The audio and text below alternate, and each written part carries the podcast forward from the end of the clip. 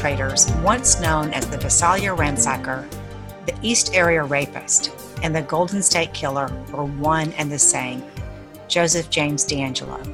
It was one of the most complicated investigations to date, and DeAngelo was one of the most puzzling.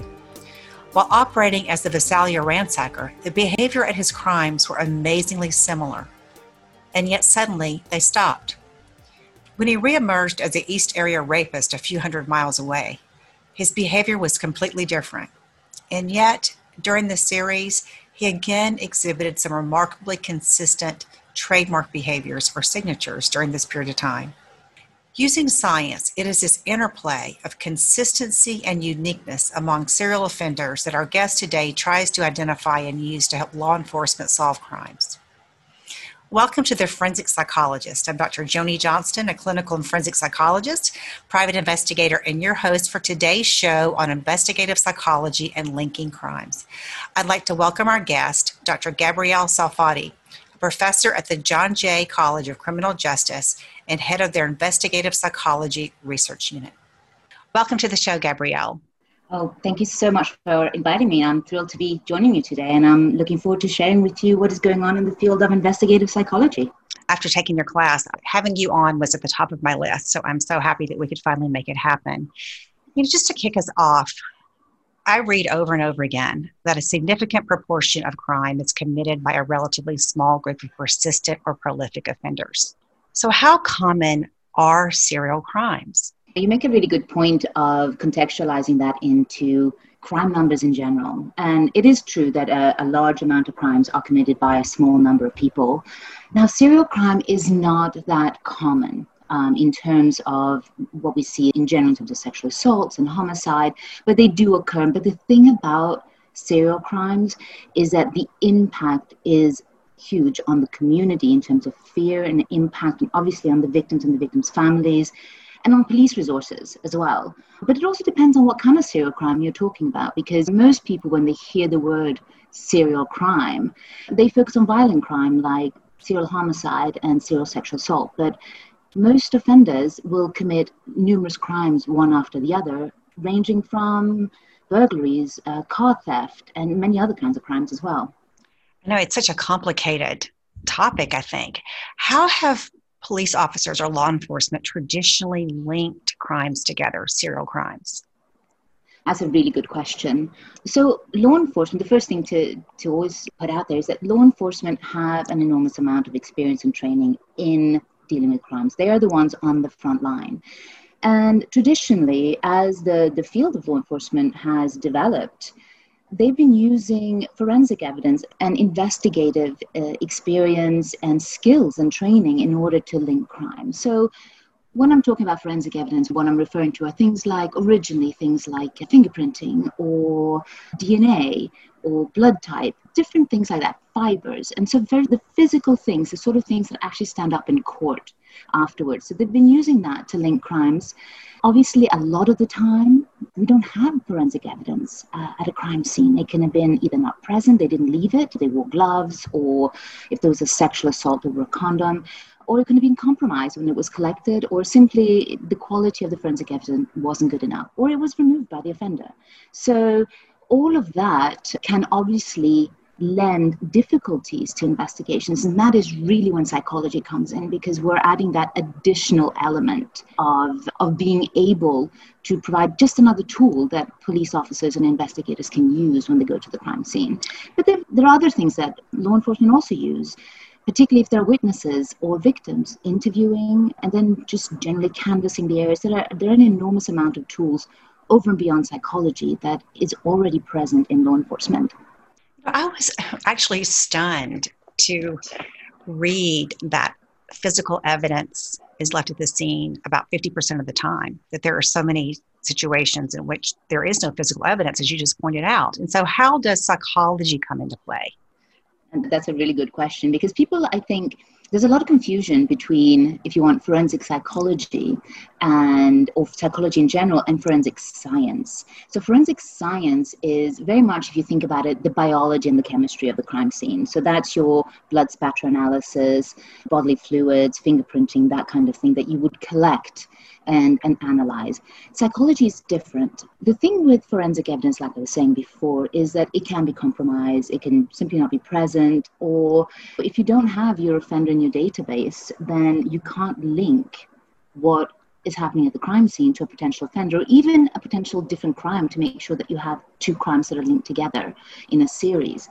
Now, what psychology does, the idea here behind that is that we focus on the one thing that can never actually um, be removed from a crime scene, and that is the behavioral evidence. So let me give you an example. Let's say that you have even an offender who engages in forensic evidence removal behavior. He might wear gloves, or when he commits the crime, he might wipe the surfaces away. Or if, let's say, it was a murder, he will maybe wrap up the body, put it in the trunk of his car, drive the body many miles away, and bury the body in the forest. From a forensic perspective, the larger pieces of the evidence have been removed from the crime scene the fingerprints, the forensic evidence, and the body of the victim. But psychologically, what you have here, when you look at it, even if there is not a victim present at the crime scene, and even if the evidence has been wiped away, you have the behavioral evidence of what the offender did, the actions the offender engaged in. So you're dealing with an offender, a specific type of offender who chooses to use certain behaviors when he commits a crime. And I say he because most crimes, particularly violent crime, are committed by men. Obviously, there are some that are committed by women as well. But just, uh, you know, for, for an example's sake, in, in, in this example, and he would have the fact that he came prepared or the fact that he thought about removing the evidence after the crime happened. And even the fact that he would have thought about bringing a car, bringing a blanket to wrap the victim in, and removing the victim from the crime scene, even him taking the time to do, tells us something about the cognition of the offender, how he was thinking, how he was handling stress in that particular situation, which tells us something about his experience level, possibly, and the fact that he was still, even with because committing a crime, it, it's still a high emotion crime a behavior, and the fact that he was still able to drive and not speed and not get caught by highway patrol on the way, and then, then that he went out and he brought a shovel. All of these things are behavioral pieces of information that to psychologists are extremely rich in terms of finding out what happened at the crime scene. Those things, even if you remove the body and it's not there, that is still a behavior. And that's why we can focus on that and use it. So, what are the assumptions about behaviorally linking crimes? Because it sounds like, like you're saying, that even if that removing forensic evidence is a problem in terms of the physical evidence, but it's also information in terms of behavioral evidence. So there, there've got to be some assumptions I know that underlie psychology in looking at offender behavior, particularly at a crime scene. Mm-hmm. It depends on what you mean with the assumptions behind linking, because we, we deal with two different aspects of crime scene analysis in investigative psychology.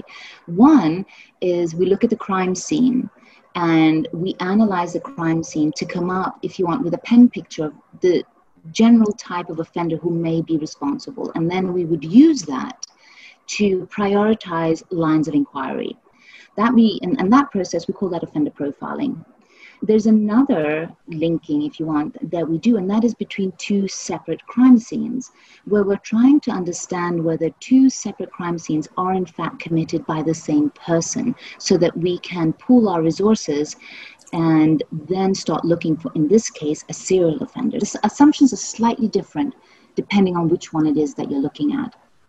I think what I was thinking about was just the idea that, for example, that offenders that commit serial crimes, the same serial mm-hmm. crimes, might tend to behave consistently across mm-hmm. crime scenes and looking yes. for those links between them. But at the same time, they've got to be different enough from other offenders that you can differentiate them and trying to get a sense of how that works practically when you are out in the field. Absolutely. I think the largest assumption, and this really was an assumption until very recently a myth, I would go as far to say, is that people are consistent. and the, in the sense that they always do the same things. We've all seen the TV shows. We have all read Sherlock Holmes, who are who's focusing on the clue, or we movies like, which was very influential in the field, and the, a lot of people got interested in this. Things like Silence of the Lamb, with the offender putting a moth in uh, the victim's mouth at each one of the crime scenes. That's what we call a signature. So the idea or the assumption was that a serial offender, there was something about them that would drive them to commit these crimes. And in committing these crimes, they would leave this type of personal uh, sort of calling card, if you want, uh, which could range from very specific behaviors like leaving that moth or positioning the body in a particular way or doing it in a particular location or focusing on a specific type of victim. And it's this consistency that we have as an assumption that will allow us to link one crime scene to the next. Now, until very recently, because there was no scientific evidence that actually provided us with any backing that showed that this was the case, we didn't actually know if offenders were consistent or not. We didn't have any numbers on it until very recently. So that is one thing that is that people look at is that behavioral consistency. And then the other thing is if they are going to be consistent, if there is something that is going to be the same from crime scene to crime scene, what exactly is it that is the same? Is it that individual signature? Is it the location? Is it the victim?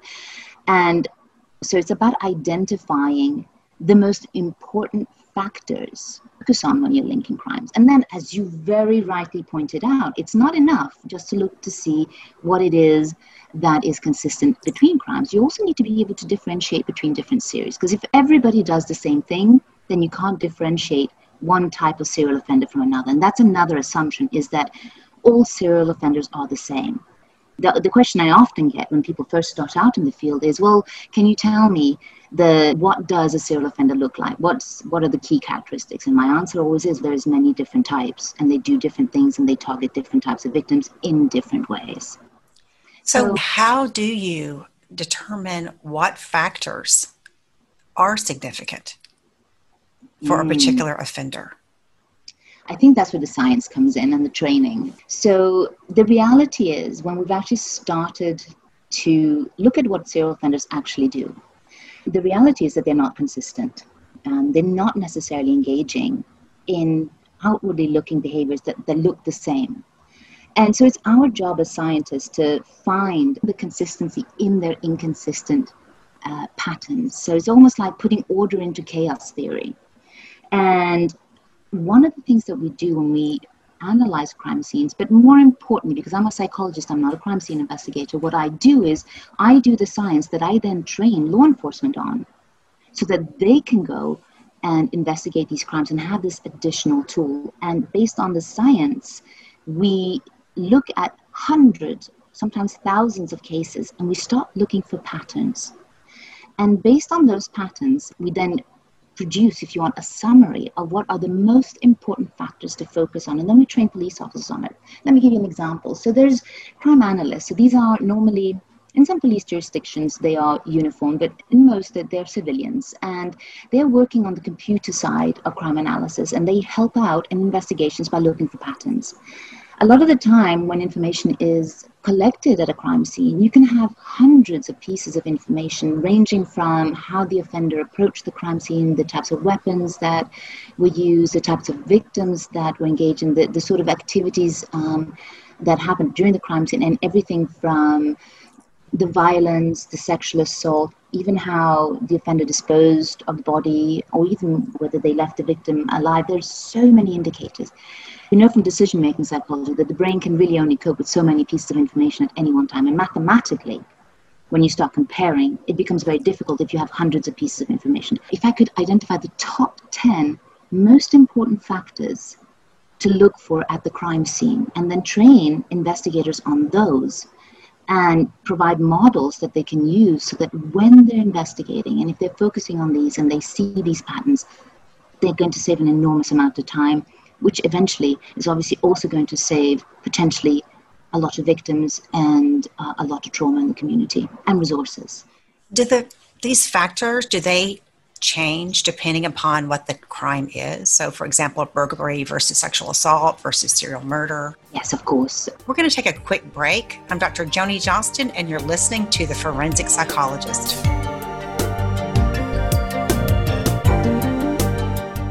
Back to the last time you felt healthy and energized. The best times of our lives occur when we're at the peak of our health, sleeping better, full of energy and focus. We know that fades with age, and you might be feeling the effects of aging as low energy and poor sleep. But it doesn't have to be that way. There haven't been any nutrition systems designed to rejuvenate our bodies as we get older until now. Healthy Cell Pro is the only multi nutrient system that impacts the building block of your body, the cell. Created by anti aging expert and Nobel Prize nominee Dr. Vincent Giampapa. Award winning Healthy Cell Pro cuts through the complexity of nutrition supplements by simply giving you the purest ingredients, filling dietary gaps to nourish your cells and enhance your quality of life for optimal performance. Visit healthycell.com and use code OUTLOUD for an exclusive discount or call 844 869 9958.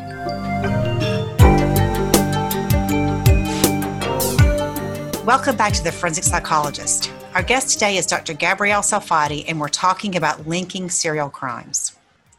So, I am a law enforcement officer, and mm-hmm. I have a sexual assault mm-hmm. crime scene, maybe a serial sexual assault crime scene.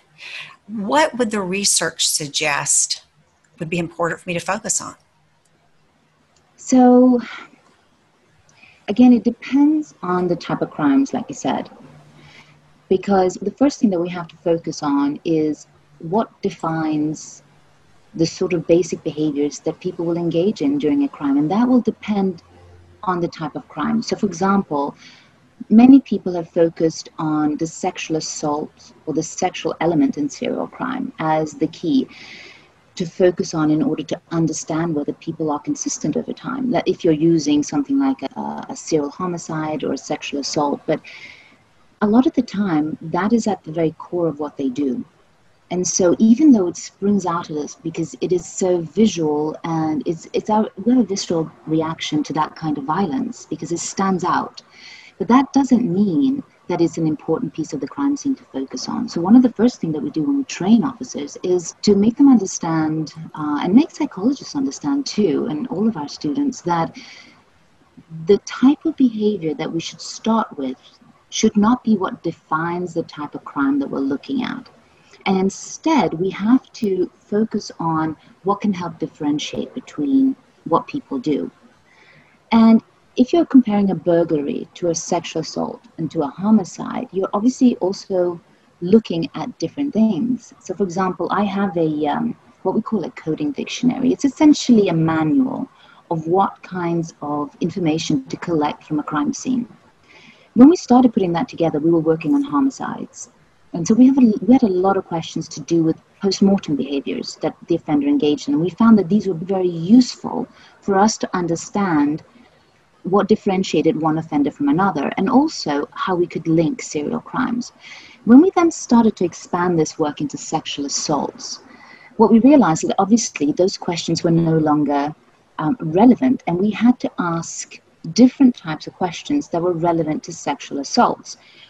But the thing is, we still wanted to understand how the offender ended the crime. So, although there weren't any post mortem behaviors, there were still what we would call post release behaviors. And this is what is important in terms of psychology is that we're not always focused on what we can see. So, that's the post mortem behavior or the post release behavior. What we're focused on is the psychology behind it. And the psychology is all about what does the offender do after the crime. And here is where we can start seeing similarities between different crime types because we're now dealing with general concepts. One example that I can use to clarify that let's say you were trying to understand differences between sexual assaults and homicides and even burglaries.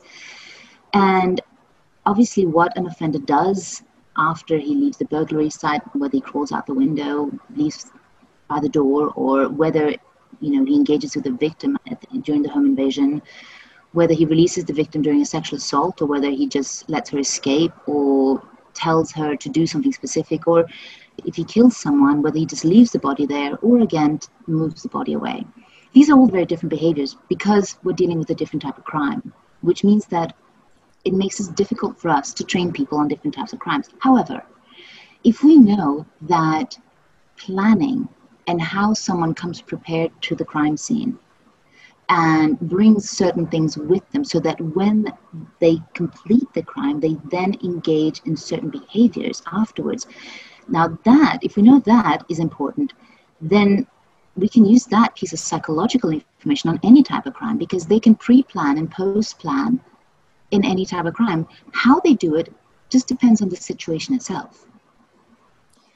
And how would that information help law enforcement or police officer actually identify the perpetrator, narrow down a suspect pool? How does that work? In terms of the identifying the specific types of behaviors? Yes. So I know you mentioned there were two different ways in looking at right. crime scenes. That so one would be helping identify a potential offender or a potential suspect pool. And then the other part of it was linking two or more crimes together. So I think I'm going back to if you know the, the example you gave was, for example, the post-release behavior in a sexual mm-hmm. assault situation.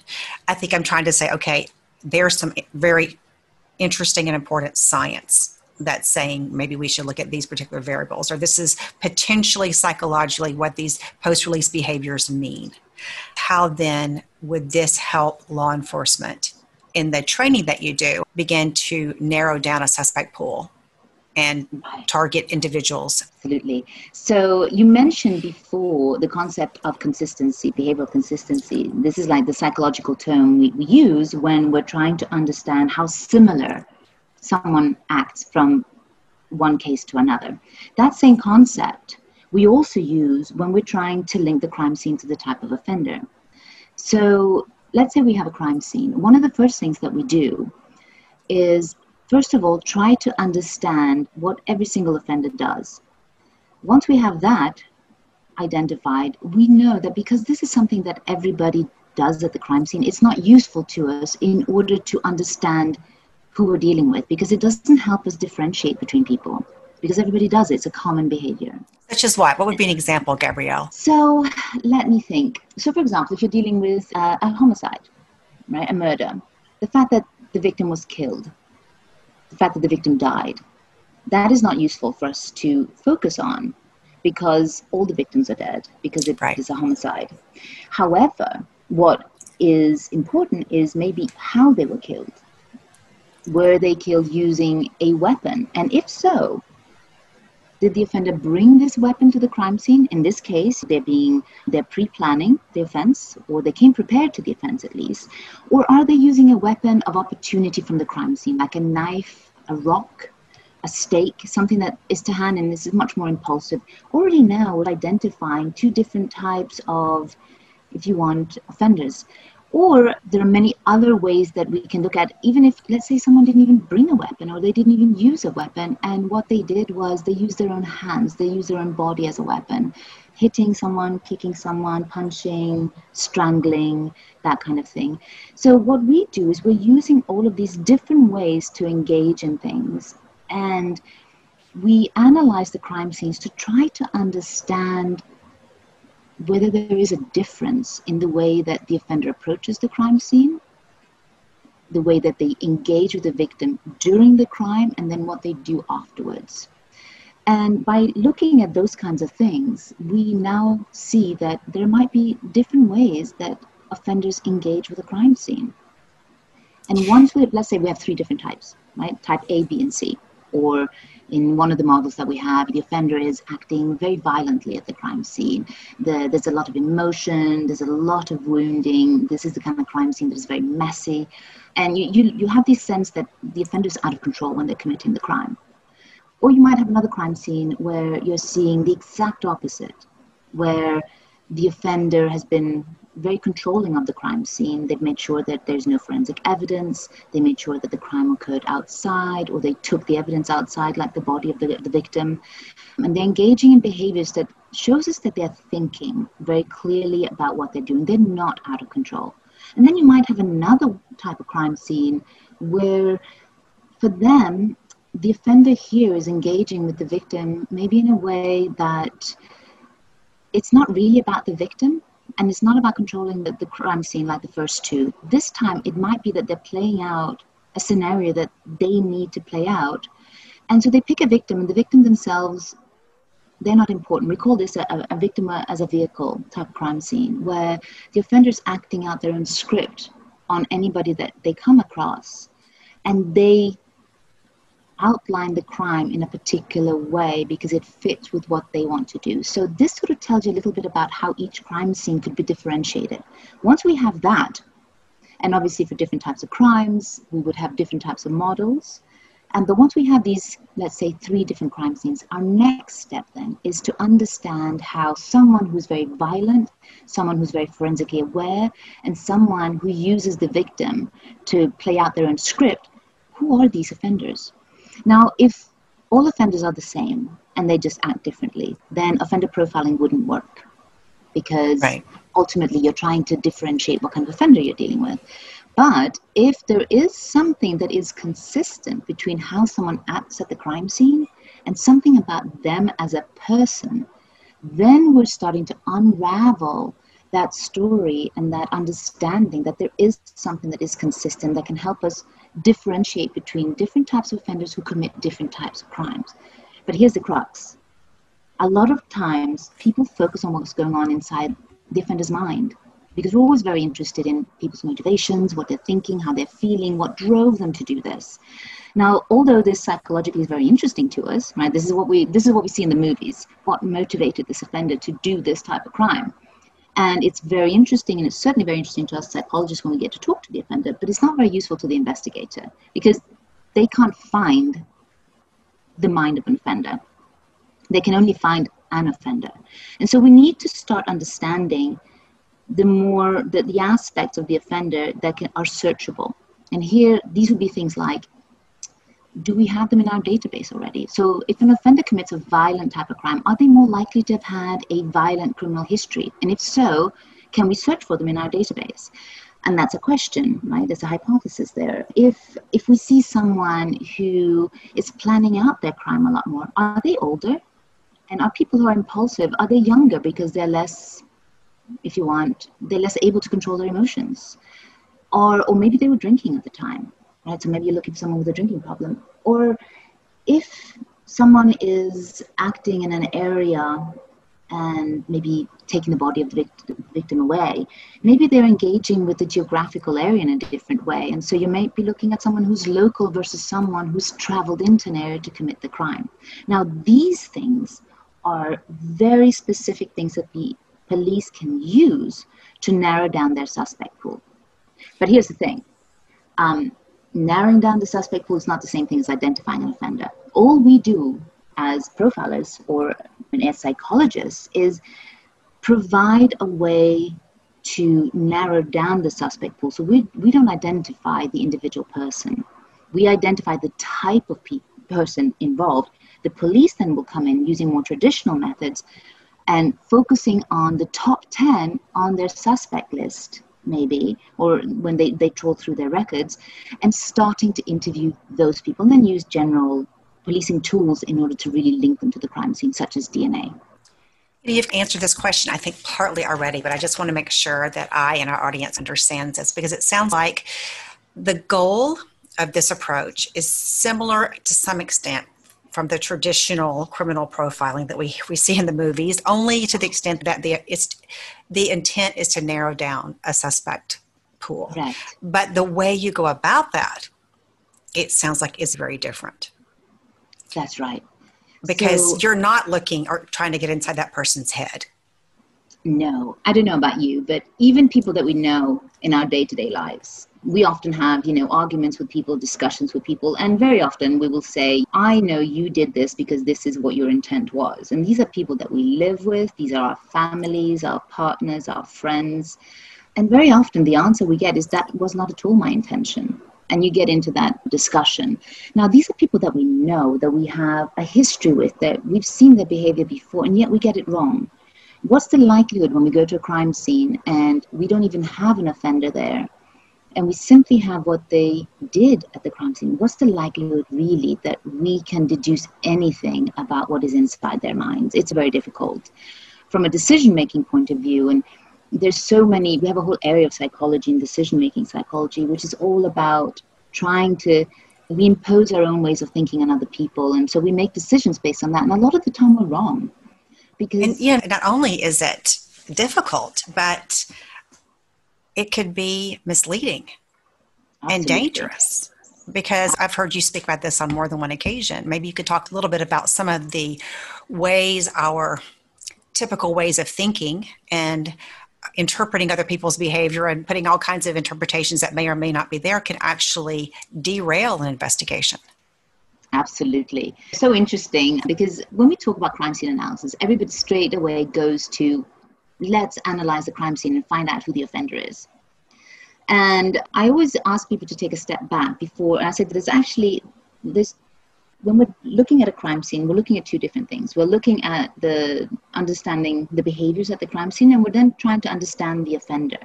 But before we can even do that, there's another step that we have to do another element of crime scene analysis that we never really focus on, and that is us as the decision maker, the investigator, the psychologist who actually brings a whole set of their own beliefs and experiences to the crime scene, which is ultimately going to influence how they see things. This is just human behavior. It doesn't matter how trained you are, it's still going to influence you, right? The only thing that we can do is become aware of it. And so I always say to, to investigators, the first step that we're going to go through is to make you an informed decision maker. So when you an information gatherer, so when you're looking at information and when you're making decisions about it, you have to understand what might influence you. You have to understand that your brain has certain ways of doing things and seeing the world that you would never think about. But being aware of it allows you to step back and think about it when you're making a decision. It doesn't mean that it's not going to happen because the brain does what the brain wants, right? Your vision sees what the vision sees. But if you are thinking about it and you're aware of it, then you can take that in consideration when you're actually analyzing behavior. So I'll give you an example. We very often tend to focus on things that stick out. We call this in decision making psychology, we call it vividness something is vivid. It stands out because it has a bright color. It stands out because it smells strongly. It stands out because it elicits an emotional, visceral reaction from us. It has an impact on us. And we know this from our day to day lives. We, we associate smells and memories with people. We, we smell that nice meal, spaghetti bolognese, and oh, that reminds me of home you smell that perfume and it reminds you of a person that you love. Now, those same brain processes actually influences us in many different ways. And the same thing about when we're analyzing a crime scene, because they're just basic brain procedures. So when we see certain things that have a high emotional impact on us, we tend to think that they're more important. We tend to think that we should focus on that, and that is the key thing that will allow us to solve this crime or identify who the type of offender might be or that this is the thing that we should use when we're linking two different crime scenes. But that might not be the case. It just sticks out more. And so that's one of the things that uh, we would want to know. Another thing another example let me think. Oh this is a great one. So we call it the barnum effect. So and this is another sort of decision making social psychological principle. And we've all read our horoscopes right and even those amongst us who are scientists and we say we don't do it we still love it because it, it, it is a great story. And everybody loves to answer a questionnaire and find out about who we are. And so you would be answering this questionnaire and you'll be doing your horoscope and you'd say i'm a leo and you would read the thing on the Leo thing or Capricorn, you would read the thing about the Capricorn and you would read it and you would normally go, oh, this is exactly like me. Yes, this is me. This is me. Oh, that one's not so true, but that one doesn't apply, but this one does. What studies have shown us is you can give someone a horoscope sort of summary that has 50% on there that matches who you are and 50% that doesn't match who you are. And what is really interesting is that people literally will not see what doesn't match what they think they are.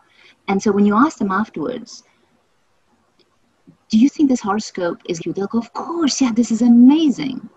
And even when you give exactly the same horoscope to many different people, and it doesn't matter really what sign they are, but it says the same thing, all of them will say that they, they will pick out 50% of what matches them and leave out the other 50%.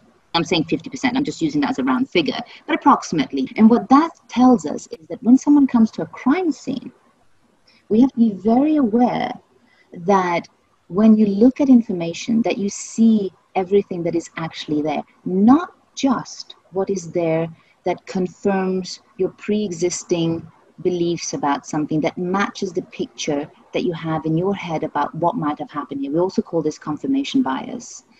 And so those are some of the basic if you want social psychology principles that we have in our lives every single day that also applies at the crime scene. And so before we analyze a crime scene we really have to make sure that we all understand that we're all victims of these processes in our minds. They're not going to go away but we might mitigate it and the effects of them by being aware of them. So we're becoming what i always call an informed decision maker so I was just sitting here thinking as you were talking about what might be an example of the vividness error in a crime scene. I would think maybe perhaps extreme violence. I mean, what are some things that you have heard about or seen that has captured the attention of investigators that probably was a red herring to some extent? There are many things that people will focus on that come under that umbrella of vividness. But one thing that, particularly in, in the area of homicide, particularly extreme homicide like serial homicide, that I hear a lot is the word overkill. There was mm. overkill at the crime scene. Now, straight away, when I say the word overkill, immediately in our head, we can probably picture what overkill looks like to us. Now, the first thing to keep in mind is we probably have a different idea of what overkill is. So we're all going to think about it slightly differently, which is already a problem when all of us have to approach a crime scene in the same way if we're trained in the same techniques. But the other thing is it's very vague. What does overkill actually mean? The official definition of overkill is anything that goes over and beyond what is needed to kill the victim. But when we think about it, we have this idea that extreme violence that, that the offender engages in. And because they did this, it tells us something about who they are. And very often I'll hear people say, yeah, he was a complete psychopath. And then they'll start using a lot of words that links in with extreme violence, even though psychopathy and violence, they don't always go together. But this is what we hear from the media. And so people will, will start thinking about that. And because of that, they will approach the crime scene in a very different way. And it may not be the case. The other thing is, if someone has been wounded on their face, this is something that's very vivid because when we look at someone's face, that's how we identify other people. That's how we emotionally connect with other people. And so when if you get slapped in the face, that feels very different from being, I don't know, punched on the shoulder. It feels personal. And because it feels personal, when we see that happening to someone else, that it must mean that there was a personal relationship between the offender and the victim. And because of that, the, we're looking for someone who the victim knows. It may not be the case, it's just something we, we call this in psychology, we call it has face validity. It's something that makes sense to us emotionally, instinctually. And that also links in with vividness because it stands out.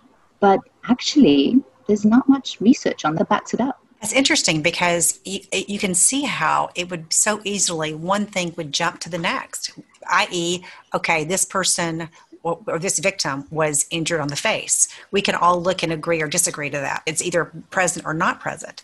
But mm-hmm. the interpretation of what that means is the slippery part where, like you said, it not only has a connotation of, okay, here's the objective fact this person was injured in the face, but then it becomes the psychology, right, of this must mean that there was a personal relationship. And that it sounds like is the dangerous part. Because if we mm-hmm. then assume that, we are going to be probably narrowing our suspect pool in, in a pretty clear direction. Exactly. And I, I think that you really hit the nail on the head there by talking about what things mean. And I think this is where psychology really comes in because if you're not basing your analysis on things that are objective, things that are based in science and that have actually been shown to link into what you're doing. So, certain behaviors actually are the important ones to differentiate one crime scene from another, differentiate one offender from another, or link one crime scene to another. If we haven't identified the important things that we focus on, then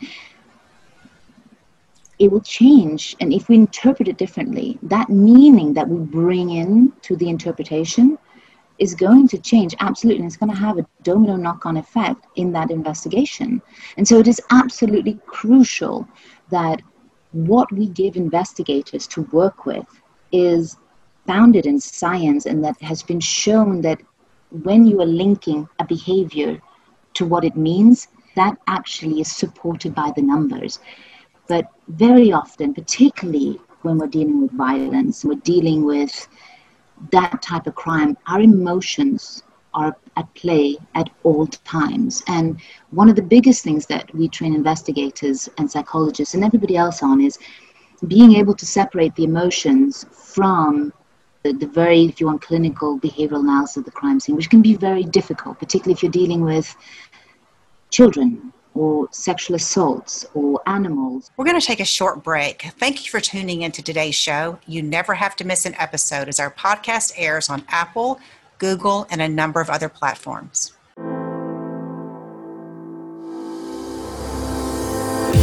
Spreading the out loud truth from sea to shining sea. AmericaOutloud.com is the voice of liberty and justice for all. This is not a fight of Republican versus Democrat. It's not a fight of rich versus poor, old versus young, man versus woman, gay versus straight. It's not a fight of black lives, blue lives, Hispanic lives, or white lives. This is a battle of good versus evil. It's a fight for the soul of humanity. We are the vision of the voices, America Out Loud Talk Radio.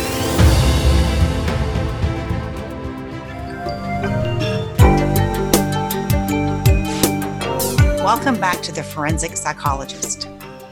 I know that the whole goal, really, of investigative psychology is to bring science to the to these topics. But one of the things I realize I've never asked you is, how do you collect the science? Where does this research come from? Mm-hmm. It comes from our collaboration with law enforcement in investigative psychology because we're dealing with things that are, have already happened and we're trying to make sense of it we have to look at crime files. We have to see what actually happened in the real world. And one of the first things that we do is, or at least what I do, is I ask them, I said, what are the key questions that you have? What do you need from me as a scientist that can help you as a practitioner do your job better? And so we have that conversation, and based on what they say, we identify key areas. So we then start a collaboration, and normally we would get, for example, crime files to look at. So I don't necessarily go and interview offenders. I will I will look at the crime files and look at the evidence, everything that happened. So again, if we're going back to homicide or sexual assaults, we would normally have in a crime file would be things like crime scene photographs. We would have a, a statement if there was a victim in terms of what happened and what they can remember happening. If there were any witnesses, we would have a forensic report of any evidence at the crime scene. We might have photographs of the, the general area so that we get a sense of the geographical layout. And we would be using this as our basis. And we would extract information from that into numbers. And that is a really complicated, uh, highly um, intricate process where we're translating something in, a, in the real world into numbers that we can use and put into a computer and do statistical analysis on and run, you know, the mathematics, looking for patterns. And the analysis tools that we have allow us to do that. But we still have to identify what are the most important factors to focus on. And so there's a lot of work that goes into that. Then, when we have that, we then come up with models of behavior. Essentially, what that is are recipes for analyzing a crime scene and being able to link a crime scene to a specific type of offender or being able to link two crime scenes together. Once we have done that process, which can sometimes take years, we then create a training course and we then train uh, youth forensic psychologists, police officers, investigators, crime analysts on how to use this information. But more than that, how to think about a crime scene differently because you're handing, if you want, the the control and the power back to the investigators who are the ones who really know how to investigate properly. And this is simply just another tool that we give them. We make sure that it's reliable. I'm going to use medicine as another example. When you go and you'll often see the doctor sort of put something into a computer looking for the you can do it WebMD yourself. You put in these are my symptoms. Based on those symptoms, we know that this relates to this type of illness. And so if you have this type of illness, you're going to need this type of medication. We do the same thing with crime scene analysis. We identify what the symptoms are. So these are the behaviors of the crime scene. Then we analyze it, and based on the analysis, we figure out what is the different type of crime scene. And then, based on the crime scene that we have, we then say if you have this type of crime scene, then you're looking for this type of offender. So the process is very similar, except that obviously we're dealing with a very different situation. So it's interesting because as psychologists, we are, of course, used to categorizing people, trying to put them in little mm-hmm. boxes, whether that's a diagnosis or a type, like the, what are the types of rapists, for example. But it sounds to me like you're actually creating types of crime scenes. Yes, exactly. And again, it's about identifying the types, but more importantly, what what is in those types. Now, there's an example I always use, which is not really about crime, but it's really kind of contextualize it into the process that we're trying to do. What it what does a type actually mean? And people get very confused. What's how is a type different from focusing on that signature behavior, the moth? What's the difference between the two? So I always say to them, imagine you just bought a house. And as is usual, when you buy a house, all things go wrong. And on day number one, the plumbing goes, which is like one of the worst things that can happen. And and you really don't want to be messing with plumbing because first of all, it's messy and you don't know what to do. So the first thing that you do then you call, you call up a plumber and they ask you what's the problem and I don't know anything about plumbing. So I start to describe to them what the issue is. There's a there's a thing here and there's another thing there and then I flush that thing and then there's thingy me bob and all of those sort of things. The plumber of course doesn't understand what I'm talking about and so what he will do is say okay I'm going to come out and have a look at it and then we'll identify what the problem is. He then has a toolkit. He will because he doesn't know what he's about to face. He is going to put in a lot of plumbing tools into his toolkit and then he's going to come to my house. He's going to engage with the problem, and then he's going to use the most appropriate tool for that plumbing problem in order to fix it. Now, the next day, because of course a new house still has many problems, I might now have a, an electrical issue. Now, I'm not going to call the plumber for my electrical issue because I know that he doesn't really know how to deal with electrical issues. So I'm going to call the electrician. But again, I'm trying to explain to the electrician the, the light switch thing and then the light flickers but then there's that wire and there's that other wire next to it. I can't really describe the difference. And so he's thinking i'm not exactly sure what i'm going to face here. So i'm going to pack my toolkit. And so he goes and he starts pulling in lots of tools into his bag that he's going to bring to my house. But these are not the same ones as the plumber has because plumbing tools are not going to help him fix or deal with an electrical problem. So he's going to put tools that are very specific to electricians into his bag. And he's going to come to my house, look at the problem, and then use the most, the best tool from that bag. Now, if we bring that back, that analogy back to crime scene analysis and understanding what a type is, what you have here is you have your plumber and you have your electrician. Those are two different types of workmen, right? Just like you would have two different types of criminals two different types of offenders who are engaging. The tools that they have inside their toolbox are those individual behaviors that they might do. And because they don't know what they're going to face at the crime scene, they have brought lots of different things. In this case, it's just their, it's just their experience, their personality, who they are as a person. Or it might be their toolkit for crime, committing the crime. But they're going to adapt to the situation. But the thing is, they're never going to, an, an electrician is never going to use plumbing tools, and a plumber is never going to use electrical tools. So, in that sense, that is the difference between the individual tools or the individual behaviors or a type. So, if we translate that into a crime scene, let's use the example of sexual assault let's say an offender he his toolkit is about he really wants to control the victim. This is the psychological type that he is. He, control is everything. Now when he engages with the victim at the crime scene he's going to pick different behaviors from his controlling toolkit that is going to match the situation. And let's say that his aim is he wants to control the crime scene because he wants to sexually assault and rape this victim. And that is the only thing that he's really interested in. And let's say the victim screams. For him to be able to control the crime scene, he needs to be able to control the victim.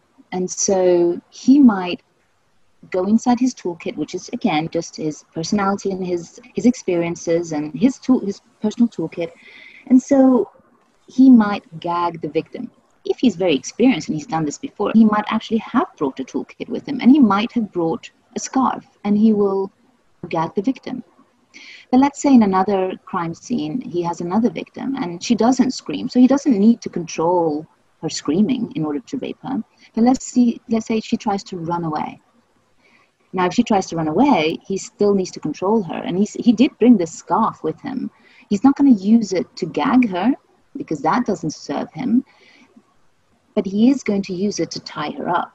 So, in this way, his type is controlling, but how he controls using the scarf is different depending on the situation.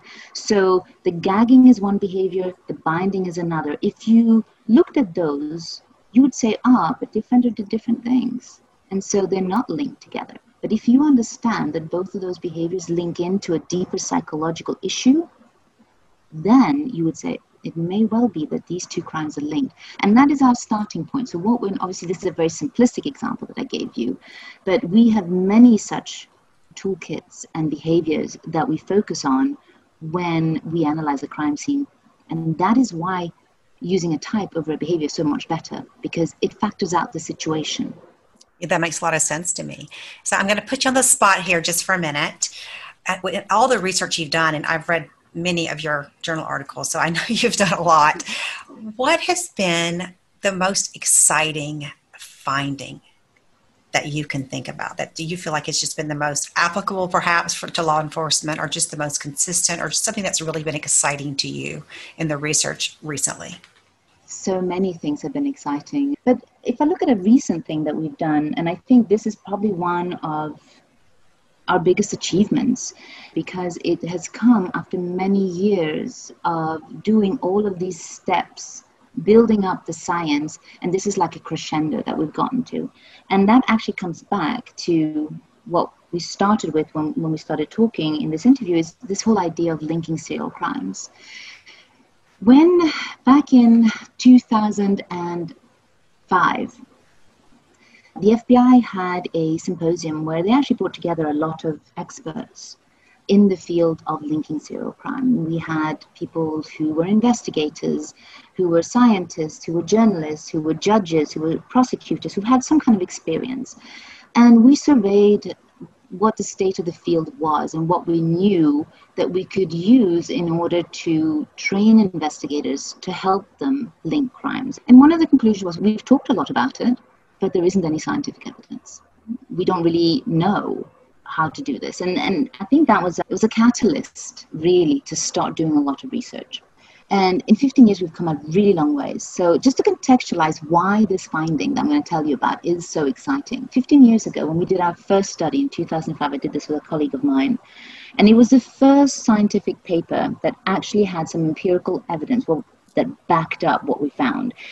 And we found that when we looked at serial homicide offenders, we could sh- demonstrate that somewhere between 15 and 25% of them were consistent. And we saw that result, when everybody in the literature had said, of course, serial offenders are consistent. Yes, they use signatures. And we did a couple of papers together, one in 2005 and one in 2007, where we essentially busted those myths and said, actually, no, people are not consistent. And they're certainly not consistent when we're focusing on the things that people are currently thinking are the most important things to focus on. And we were crushed 25%. How on earth are we going to help law enforcement if we can only determine consistency in 25% of people? We're going to miss out on 75% of crimes, which is a solvability issue, is what Egger, what he referred to when he talked about linkage blindness. Now, in 15 years' time, we, we've done a lot of work on this and persistently asking more and more questions and refining our questions. And last year, it was even published at the time. I was so excited.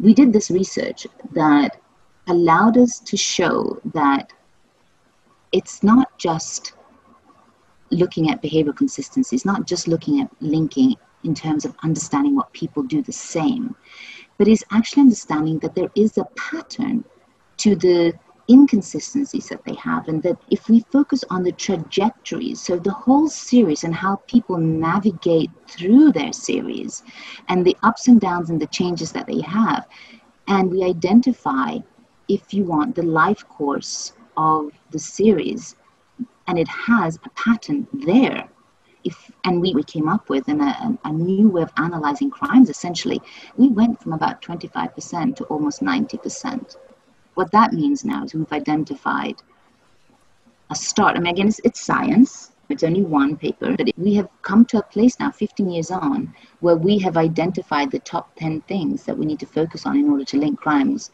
and be able to identify a series that outwardly looks very different from crime scene to crime scene, Marina Sorochinski and I. And we looked at each other and said, Do you, do you see what I see?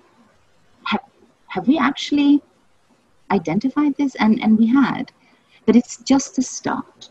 Because in science, you should never get too excited with just one thing. But we've started a conversation and we've shifted the conversation to look at the problem differently. And by doing so, we are hopefully going to be able to have an impact on law enforcement by being able to train them on these new techniques which is going to increase their ability to link crimes and increase solvability. I was lucky enough to be part of that group, and I remember how exciting that paper was and is. We are unfortunately about out of time, but I always ask one final question. We do have a lot of law enforcement professionals who listen to this show. And my question, Gabrielle, to you would be if there was one thing that you would want law enforcement to take away from this particular interview in our conversation, what would it be? Think outside the box. Increase your tools. Being open to that will help with approaching the crime scene in a different way.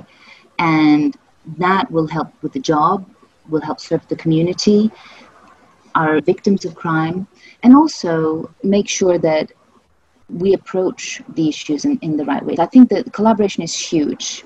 The, the link between scientists and practitioners, it's a partnership that goes hand in hand. And linking in together, we're bigger than the sum of our parts. I think that would be the one thing. And thank you for your service, is what I would say. Thank you, Gabrielle, for coming on today. And this is such an interesting topic, and it, there is a lot of exciting research going on. So I know that everybody listening is appreciative of the work that you do and the fact that you are helping law enforcement add a tool to their toolbox so that they can make our community safer. This is Dr. Joni Johnston. You are listening to The Forensic Psychologist, and we'll see you next time.